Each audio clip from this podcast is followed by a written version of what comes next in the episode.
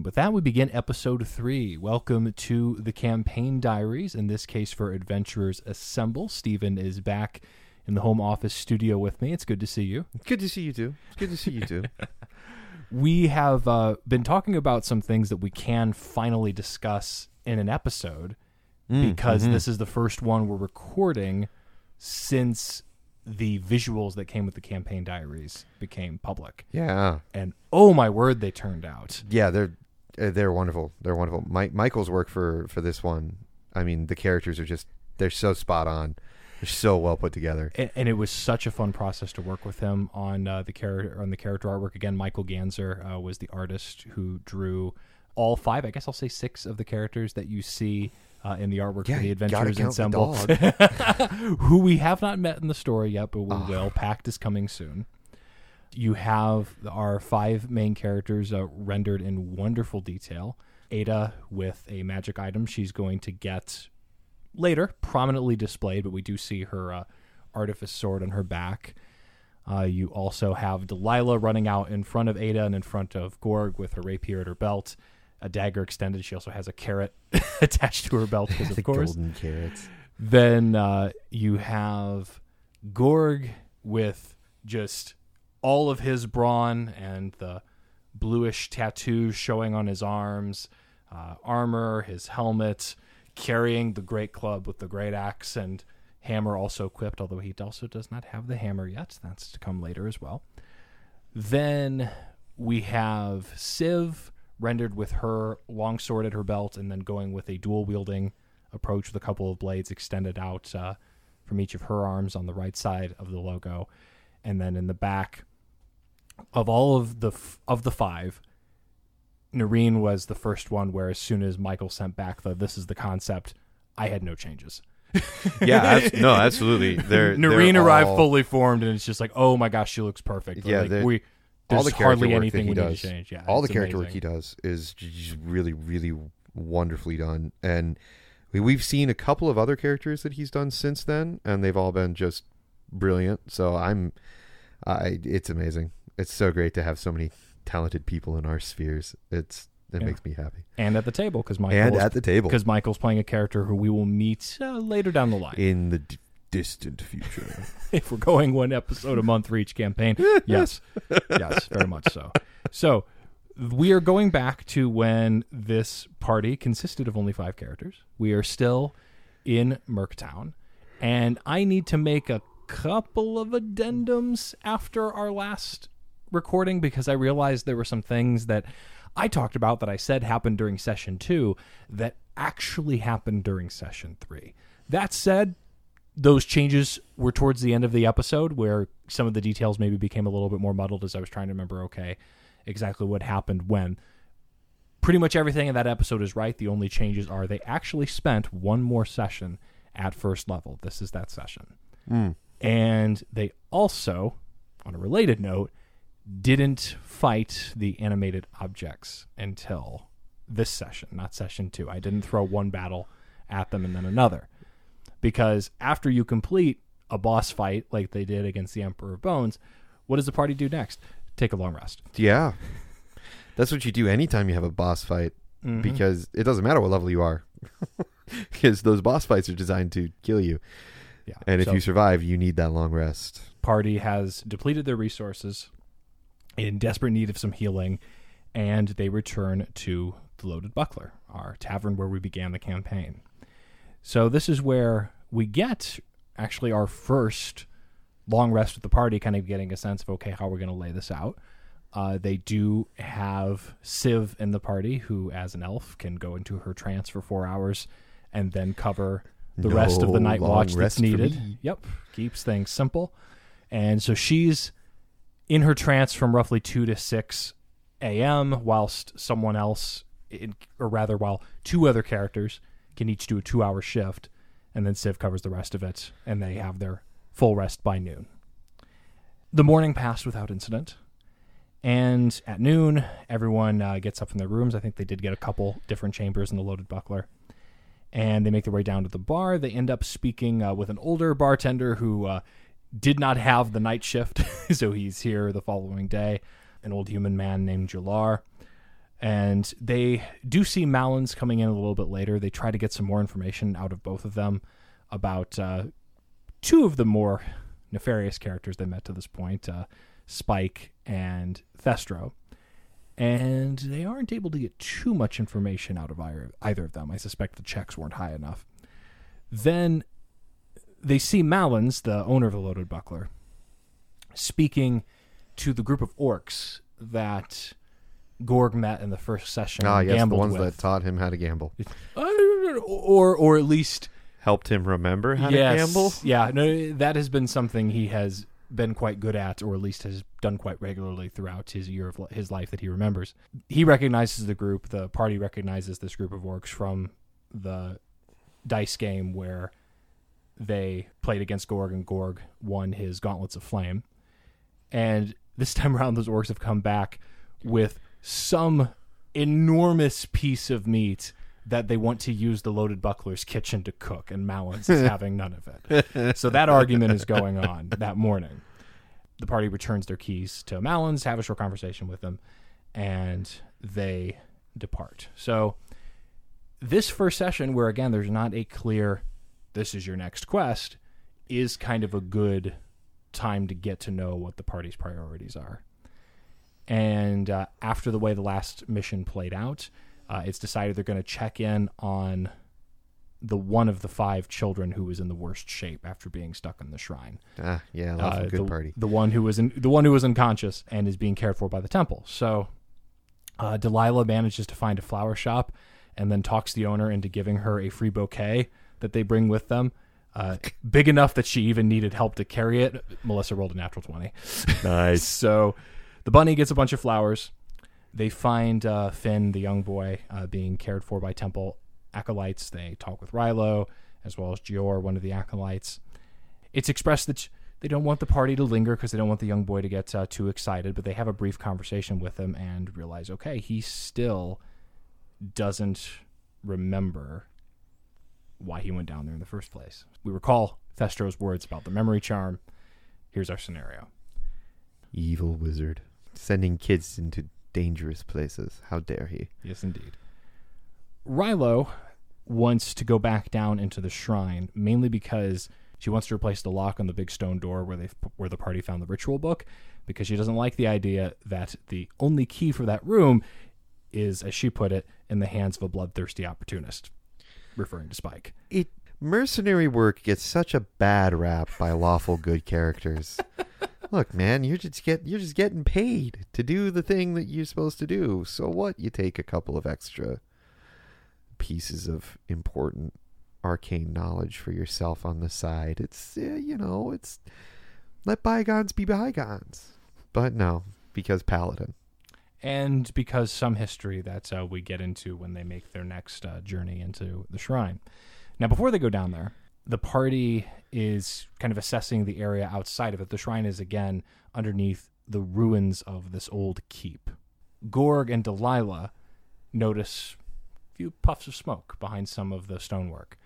And they find a man with black hair and a black mustache sitting there smoking a pipe. And he is willing to offer a job to the party and tells Gorgon and Delilah that he'll meet them at uh, the Loaded Buckler. He seems a little bit frightened at first as Gorg is a big and scary fellow and is telling him to go away. They don't particularly trust him. That's mainly because the visual I used for this character uh, was Tom Savini, a young Tom Savini. Oh, Yeah, so Yeah, he looks a little scary. yeah, just a little. This makes sense. This character actually is pulled out of the module where we got the Venom crawlers and is a character named Gordo. Oh. So in that module, he's down there. So me introducing him here was starting the process to potentially get him down there. ah, Yeah. At this point, the party is in an interesting situation of going back in to a dungeon that they've already explored, that they've already defeated the big bad for, that they've in theory dealt with most of the dangerous elements right. Yeah. for. We already cleared this dungeon. We don't need to pay attention to what we're doing anymore, right? or, or they still went in with an abundance of caution. And as they they they knew okay which hallways to avoid because of traps, which route to go to potentially avoid the venom crawlers. They went basically on a route that they had not explored previously, and found uh, a kind of I guess for the scale of the shrine, kind of a mid-sized chamber with an old, long ago stopped running fountain in the middle of it. They investigate it briefly. I think they found a piece of obsidian with a spider symbol carved into it, which was kind of a, a warning. Don't touch, don't touch, don't touch. Actually, Ada now has that. Oh, good grief. And uh, as well as an old uh, potion of invisibility that was hidden behind uh, an altar in the Emperor's old chamber. Although, with how old it looked, I don't think anyone has used it because it might not be good anymore. It's probably past its sell by date. Yeah, very much so. The conversation they have with Rilo as they continue down gives them more information as to why she doesn't like Spike, aside from the obvious. So he carries a couple of daggers that are magical. One that you gave him because you gave it to me, and we'll get to it later on in the Strahd campaign. But the other the one, blink, the blink dagger. that is correct. That's a very useful little dagger. Yes, it is. And then the other one is one that I found online called the Blackheart Dagger, where you can cast darkness non magically. Ooh, And it's because of that effect and the circumstances surrounding the death of the previous head of the Temple Order that Rilo suspects Spike was involved. So the head of the order was a paladin named Zora, and then her sister Zilvia took her body away from the temple, but has not been back in months. So Rilo relays this information. She carries the amulet and shield that normally would be carried by the head of the order. And then eventually she smashes the lock on the stone door while Civ stands guard and the rest of the group searches through their previously undiscovered rooms.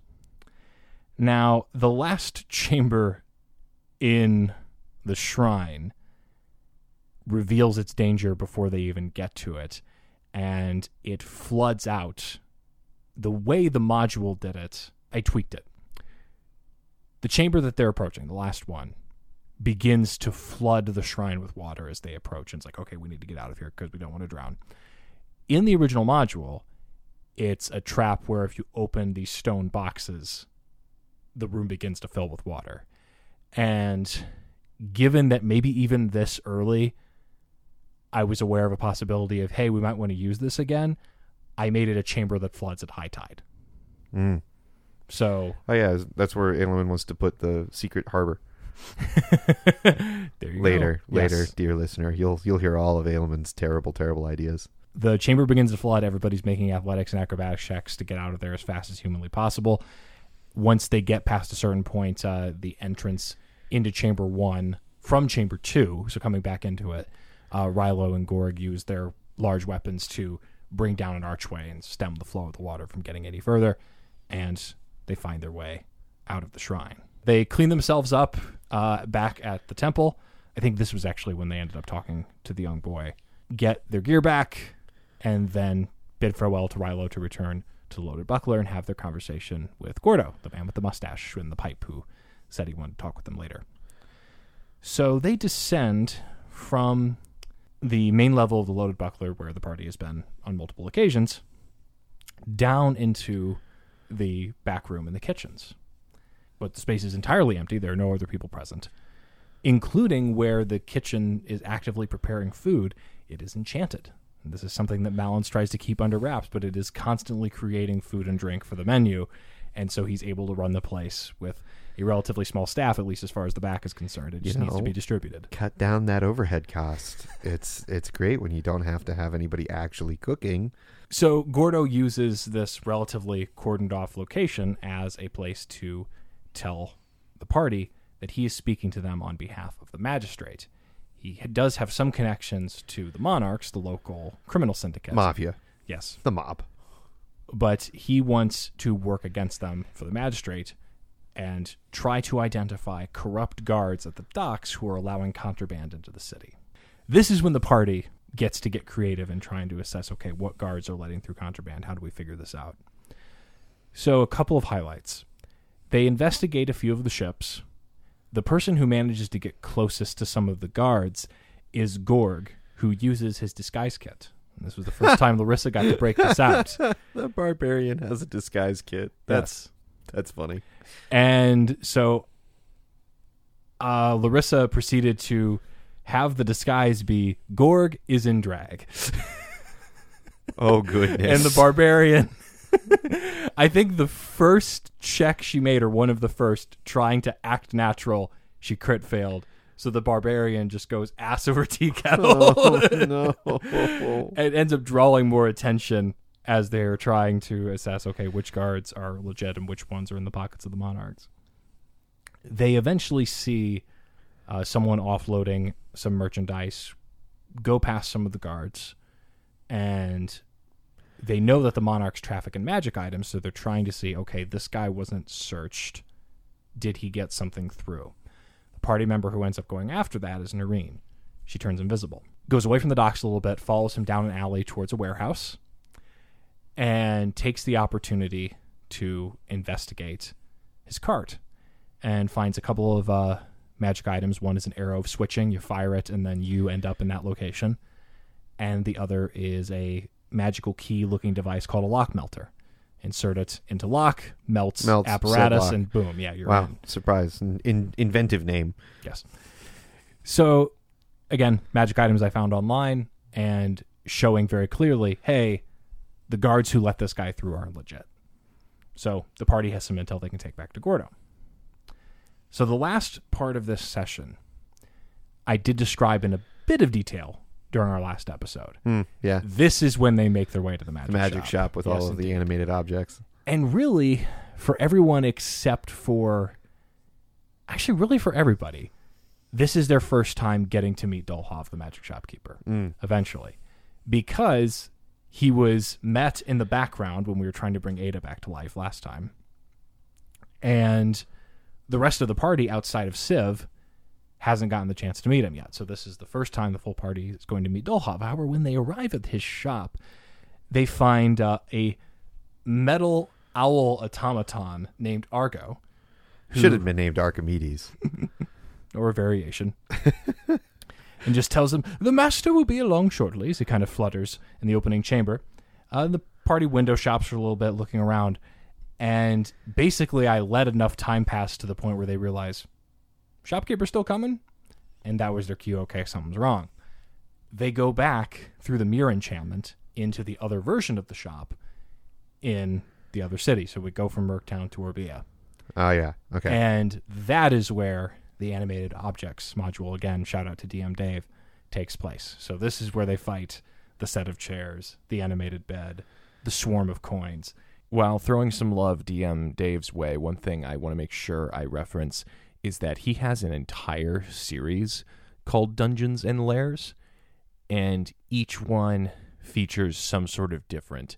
Big Bad comes with a map and is usually scaled from multiple different levels. So, what your party runs into at level one, me throwing the coin swarm, the animated bed, and the set of chairs at the party. There were even a couple other items that they could have run into that I did not use.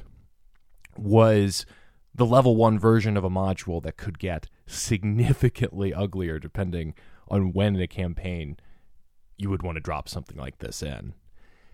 And the map layout is three levels. Ground floor of the magic shop, of course, has a customer entrance, but then it's attached to what is basically a residence for the shopkeeper. And I decided to have it set up so that the mirror that the party used to come in was on the second floor. That uh, caused me to make a few decisions about layout because I realized wait a second, this is happening at the shop in Orbia which, given the whole mirror image thing, means the shop in Merktown is actually the opposite layout of this. And that really hadn't mattered too much uh, as we played out a bunch of other things in Theater of the Mind. But I wanted to make sure I had that in my own brain as just, okay, this is the way this is laid out for future reference. So the chair fight happens on the second floor. They go up a spiral staircase into the bed chamber where they fight the animated bed, where they fight the coin swarm.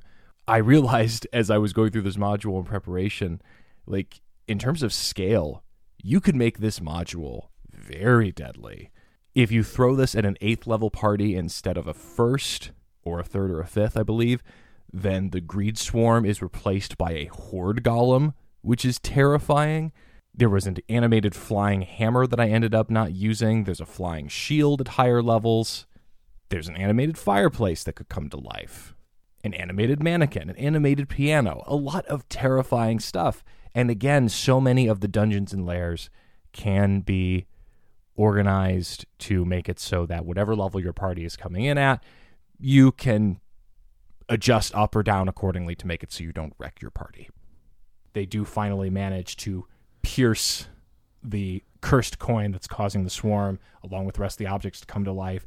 Gorg has been incapacitated by the animated bed, but is brought back uh, to his full faculties after the enchantment is over. Argo came flying in with a bag full of healing potions just to make it so the party would survive this fight. Very because nice. anything scaled for level one is walking on a knife Yeah, edge. no, absolutely. We've Yeah. said it before. Level one is dangerous. Yeah. You've got so so few hit points to play around with, and arguably, especially in your spell cla- spellcasting classes, you don't have a lot of damage output yet either. Mhm. So d- the level one is dangerous. Yeah. Very. Absolutely. And I think if I had targeted anyone other than Gorg with the animated bed, that could have been a situation where, okay, now we're trying to revive another party member. And they stop the swarm. The objects return back to normal. Everyone in the party is now back to being upright. And we will pick up next session in a magic shop in Orbia, talking to Dolhov. And he is going to figure out how he can repay the party for saving his shop. This was an opportunity to load up with some magic items and goodies, as well as to get some new information in a new city, and with some objectives still ahead further down the line, because Orbia is where they met Gorvet Icefell and his Yeah. boss, Orner Weros, who rescued Ada, and they know they potentially have a mission waiting for them with him. And again, this is ways in which I kind of took three modules Spider's Ewe, which is the setting for Merktown, the Shrine of the Emperor Bones, which is our opening dungeon, and Flight of the Predator, which we will be getting to Yeah. in future episodes, and have these all woven together as our low level campaign. Yeah. Awesome. You do know why the owl should have been named Archimedes, right? Of course, yeah. Samwise and I were watching the Disney Sword in the Stone Mm. earlier, and uh, Merlin's talking owl is named Archimedes. Archimedes is very entertaining Mm. in that movie, and Samwise thinks that, that the grouchy old flying fat owl is the best part of the movie. So there you go. That's why it needed to be named Arch- Archimedes. To Bermuda. Uh, that- that is- Blow me to Bermuda. that's such a good movie. Where did where did he go? Oh, no. To Bermuda, I guess. Oh my word! One of the fun parts of this for me as we're going along is we've now spent a decent amount of time in Merktown in the campaign, some forty sessions later. Yeah, And so I'm describing in vague detail locations and interactions that will definitely be Yeah, getting fleshed out back. as we go further along. it's it's very entertaining because I'm like, oh yeah, I've been there, just not there yet, this is how early the seeds were planted. right? Yeah, and Gordo, I, I was like, he was dead, wasn't? No, he wasn't. We we met him, and he's trying to get Alem is working with him too. At, at when we finally meet him again, doing almost the same thing, I think. But we'll get to that at some point. Yes, um, it'll be fun continuing on and he's seeing all of the all of the little seeds get pulled back into the the later sessions Thank you for listening. Please leave a review, give a rating, subscribe, and share with your friends from wherever you get your podcasts, especially if they play D&D. It all helps Storytelling Breakdown reach more people and grow our community. Check out the SB blog and past episodes at storytellingbreakdown.com, and you can find us on Facebook and Instagram and reach out to our team at info at storytelling-breakdown.com. our theme music is by Kurt Remke our logo is by Daniel Church with campaign diary logos provided by Michael Ganzer and Jeremy Stroop our podcast is hosted wherever you get your podcasts by John Dawkins and Wayne Shaw Productions. Everyone has a story, these are some of our favorites. And this has been a Storytelling Breakdown campaign diary.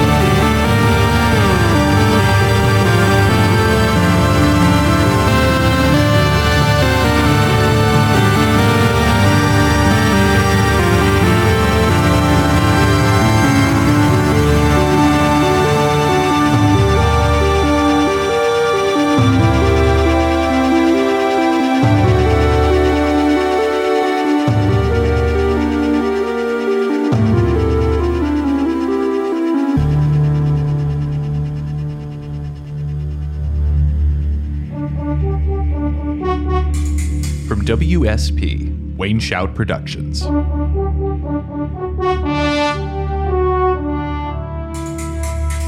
Wayne Shout!